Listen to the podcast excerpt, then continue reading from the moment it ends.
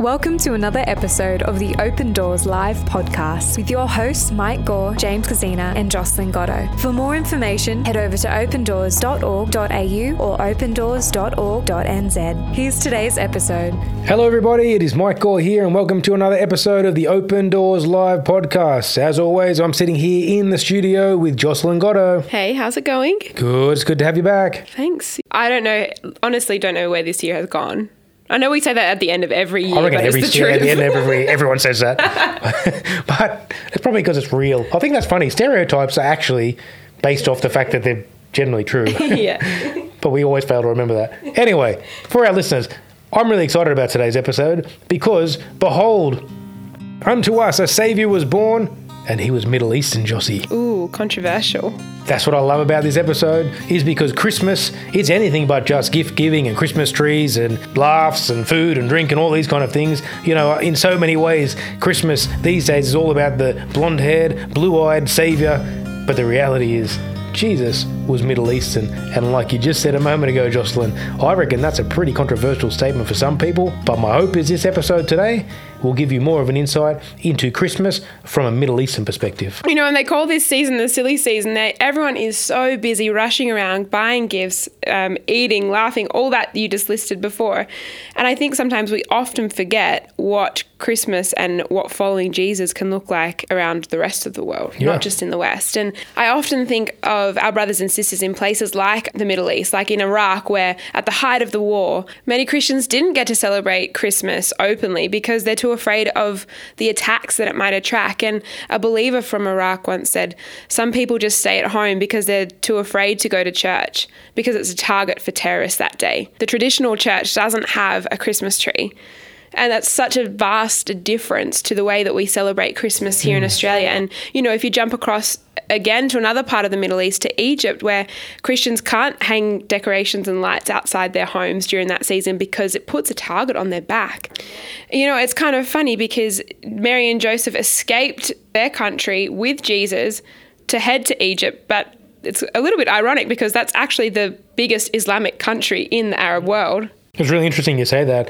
If we think about this part of the world, the Middle East, well, Jesus was born in Bethlehem, which is now part of Israel and the Palestinian territories. Mm. And it was during the time when King Herod ruled. A few facts I didn't know, you may not know, and I'm, I'm not sure if our listeners would, mm. about King Herod is that, well, firstly, he was a descendant of Esau, who many of us might remember in Genesis gave up his birthright to his twin brother Jacob for a bowl of soup. King Herod was also a remarkably successful politician, able to keep the peace between Judea and Rome.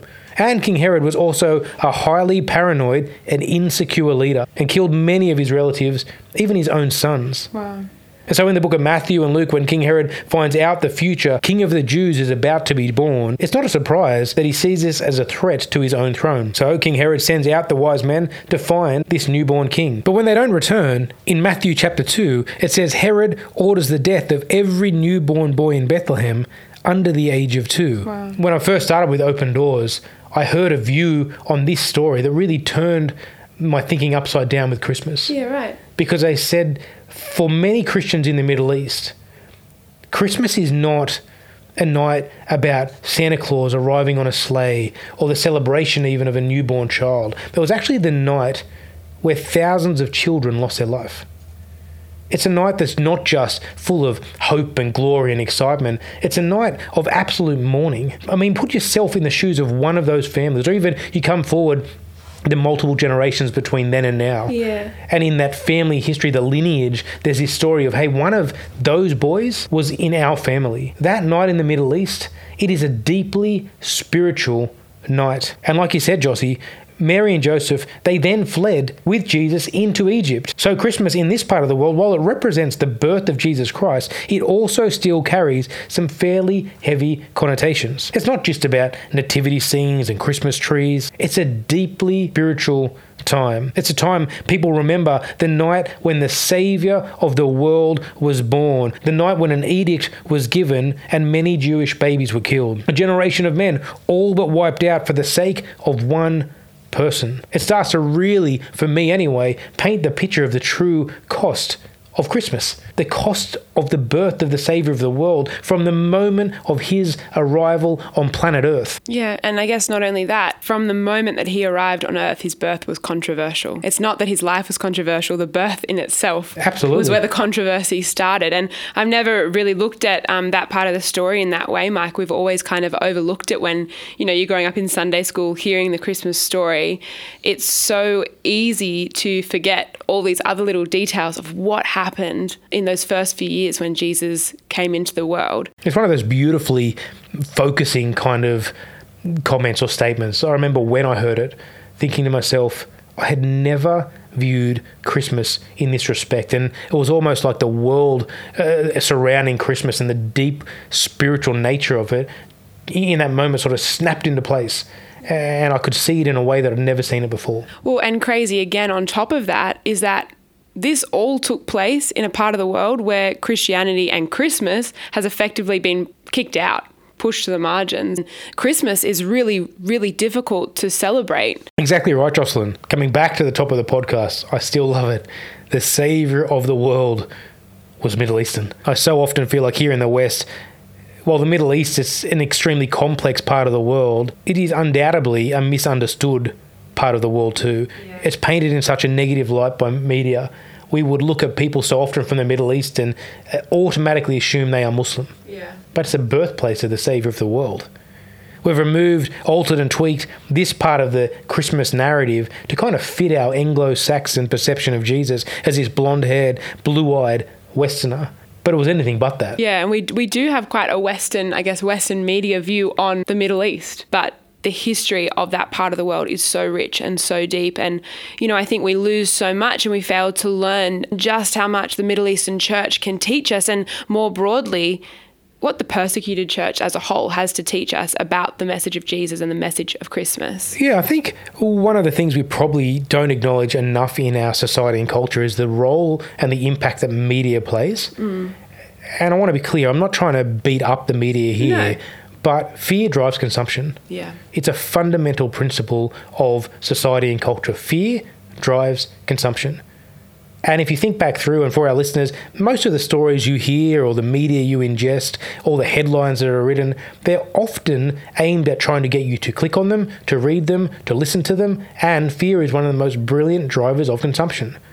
So when it comes to the Middle East, we need to, as Christians, find a way to sort of transcend the the elements of fear to get a real clear and accurate perspective on what faith, culture, Christmas, Jesus looks like in the Middle East. Because our perception, our assumption of it, is often vastly different to the reality of it. Yeah, 100%. And I would agree that we just there's so much that we can learn from believers in these parts of the world. And and you know we could even um, jump over to asia for a minute and talk about what christmas looks like there and what following jesus looks like there because it is difficult at this time of year wherever you are in the world in the persecuted church to celebrate the Christmas holiday. Yeah. And, you know, this time last year, um, 17th of December in Pakistan, there were two Islamic State bombers who arrived at a Christmas service and detonated their bombs.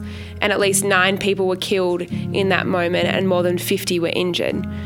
You know, the numbers would have been even higher in that attack if they were actually able to get inside the church. But there were security guards that tried to hold them off, and in turn, they lost their lives for protecting others attending that Christmas service. And the Islamic State, in that moment, they set out to deter people away from worshipping Jesus, the Saviour of the world, at Christmas time. And one woman who was in that church during the attack said, Lord, enable us to lift our voices and cry out, Jesus is Lord, so that we may stand and not be stopped from being in church. They cannot stop us. Mm. And you know, we've been talking about Egypt quite a little bit this episode and what attending church there around Christmas can be like. It's incredibly risky. Um, there have been instances where Islamic State have stationed themselves outside churches and opened fire as worshippers left the service. And one woman there said, They want to spoil our joy of Christmas and New Year. They want to intimidate us and prevent us from going to church to pray. But such instances just increase our determination to go to church.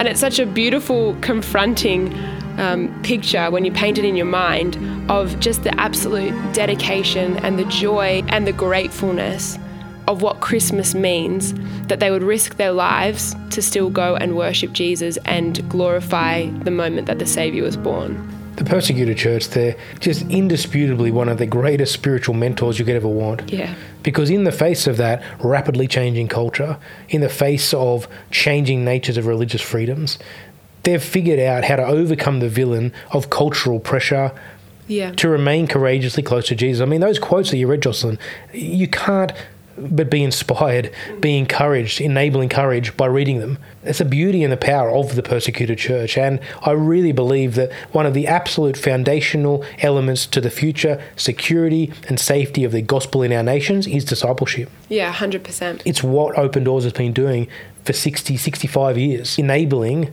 the church to remain through training, discipleship, and building believers. Because again, it transcends simply being about Christmas. Yeah. And it's about overcoming all of the things that want to stop you from following Jesus. And it's just so brilliant and beautiful to sit here, hear those quotes, hear those stories, and even I myself, I want to leave here stronger, bigger, taller, wanting to share Jesus with the world around me.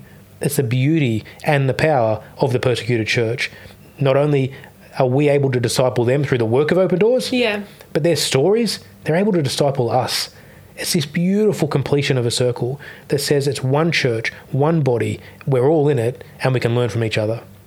So, this Christmas, I'd love you as listeners to take a moment to spend time thinking about our brothers and sisters around the world, what Christmas may look like to them. My hope is it's a crystallizing, a moment where it all comes into focus for you, and you realize that Christmas, it is a deeply spiritual time. I'm not saying we've lost it. I'm not even saying that we can't celebrate it. I think churches do a brilliant job at Christmas of putting on attractional programs, concerts, displays, nativities. All of these things are brilliant at getting people into the church.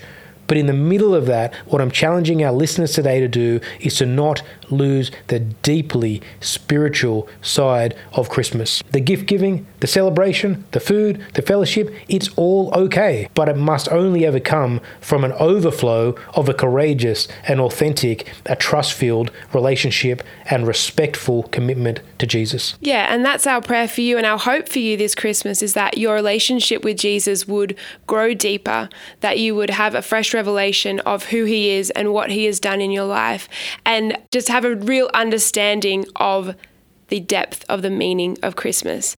And as we get ready to finish today's episode, Jocelyn, what people don't realize with King Herod was that we know he was unable to carry out his plan to kill Jesus as a child, but years later, in his early 30s, we also know that Jesus Christ willingly gave up his life for us. Yeah. One of the men who carried out the condemnation and execution of Jesus was Herod Antipas, King Herod's son, which means God had a plan and a purpose for the salvation of the world through his son. And if the stories of the persecuted church teach us anything in this episode, it's that Jesus is worth it. His beautiful demonstration of love declared for the world to see as he was stretched out on that cross. His offer of forgiveness and salvation, it should compel us to share the gospel with the world and to passionately pursue Jesus with our whole hearts. So before we finish today, I'd love to pray for you. Thank you for listening to us this year. It's been a great privilege and honor to share this journey with you. And as we head into Christmas, let me pray over you, for you, and uh, this Christmas may be a deeply spiritual time for you and your family. So Father, we come before you today and I thank you for the great privilege it is to serve you. I thank you for each and every one of our listeners. And I pray that this Christmas we would find the time to ensure that we are deeply spiritual committed, and in a thankful, grace filled relationship with you. Lord, we thank you for sending the gift of your Son Jesus into this world at a huge cost, but more than that, with a purpose and a plan that would reunite us with you. And so, Lord, this Christmas, we thank you for all you've done, and we thank you for each one of our listeners. I pray a great blessing over their lives, over their families, over their homes, and into 2020. And so, Lord, we pray this all in the wonderful and the powerful name of your Son, Jesus. Amen. And so we want to thank you so much for listening to this episode of the Open Doors Live podcast. And thank you for listening for all of 2019. Uh, we hope you have a really blessed time this Christmas and are able to spend some of that time reflecting on the love of Jesus and how worthy he is to be praised and shared with those around us. So God bless, and we'll catch you in 2020.